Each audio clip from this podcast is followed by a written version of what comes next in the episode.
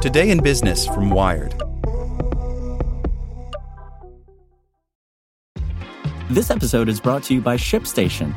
You know, some things take a lot of work, like sending little robots to far off distant planets. And just as that's challenging, so too is running a successful e commerce business, especially when there's so much to do. So I want to introduce you all to ShipStation. Now, I love using ShipStation because of its easy to use dashboard, which makes managing orders and printing labels a breeze and super smooth. Oh, and the customer service is just out of this world. It's exactly what you need to help grow your business. Sign up for your free 60-day trial at shipstation.com slash technews. That's shipstation.com slash technews. This podcast is sponsored by Cloud Optimizer. As a business owner or IT manager, are your cloud investment costs going up and you don't know why? It's time for Cloud Optimizer. As you migrate your business to the cloud, what you're spending and why you're spending it can get a little hazy. But Cloud Optimizer clears up the mystery and puts the cloud to work for you. Cloud Optimizer starts by analyzing usage patterns, right sizing resources, leveraging discounts you may not be aware of, implementing automation, and much more. And by reducing unnecessary expenses and maximizing performance, Cloud Optimizer guarantees you a savings of five times what you spend for their service. As you utilize cloud based services more and more, you don't have to lose sight or control of your spend. You can stay agile, streamline your costs, and optimize your performance, plus save significant money with Cloud Optimizer. Make the cloud work for you with Cloud Optimizer. Get a free assessment and find out how much you can save by going to cloudoptimizer.com. Go to cloudoptimizer.com for your free assessment. That's cloudoptimizer.com.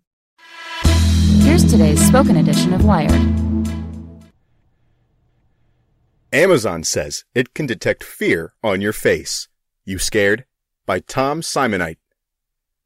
Amazon announced a breakthrough from its AI experts Monday. Their algorithms can now read fear on your face at the cost of one tenth a cent per image, or less if you process more than one million images. The news sparked interest because Amazon is at the center of a political tussle over the accuracy and regulation of facial recognition. Amazon sells a facial recognition service, part of a suite of image analysis features called Rekognition, to customers that include police departments. Another Rekognition service tries to discern the gender of faces in photos. The company said Monday that the gender feature had been improved, apparently a response to research showing it was much less accurate for people with darker skin.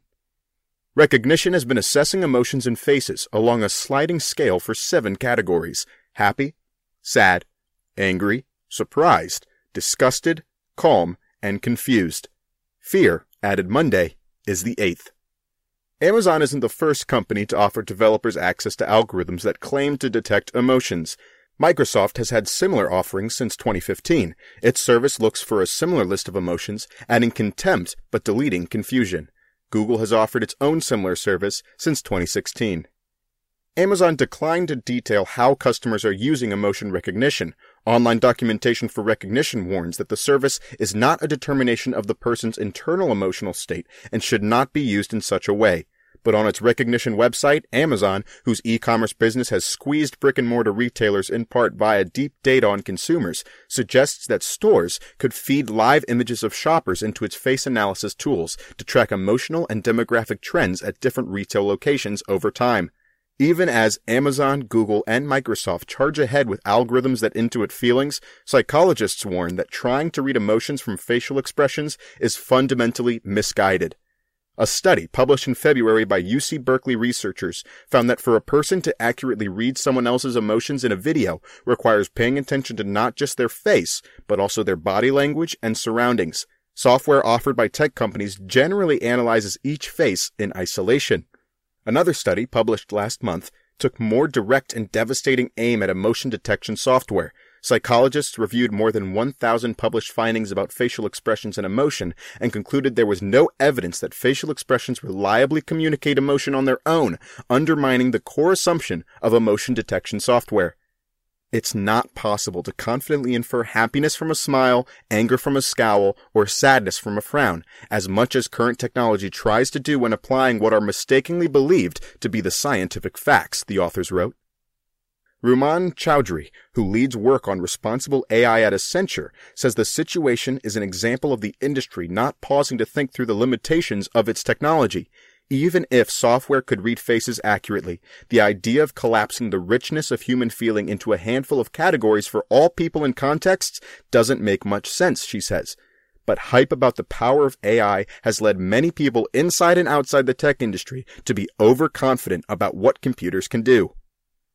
To most programmers, as long as the output is something reasonable and the accuracy looks okay on some measure, it's considered to be fine, she says. Customers told that AI is more powerful than ever are unlikely to check the foundation of the claims, Chowdhury says. Along with facial recognition, easier access to emotion recognition algorithms seems to be causing the technology to spread more widely, including into law enforcement. In July, Oxygen Forensics, which sells software that the FBI and others use to extract data from smartphones, added facial recognition and emotion detection to its product. Lee Reiber, Oxygen's chief operating officer, says the features were added to help investigators sort through the hundreds or thousands of images that often turn up during digital evidence gathering.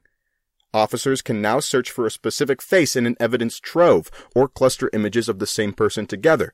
They can also filter faces by race or age group and emotions such as joy and anger.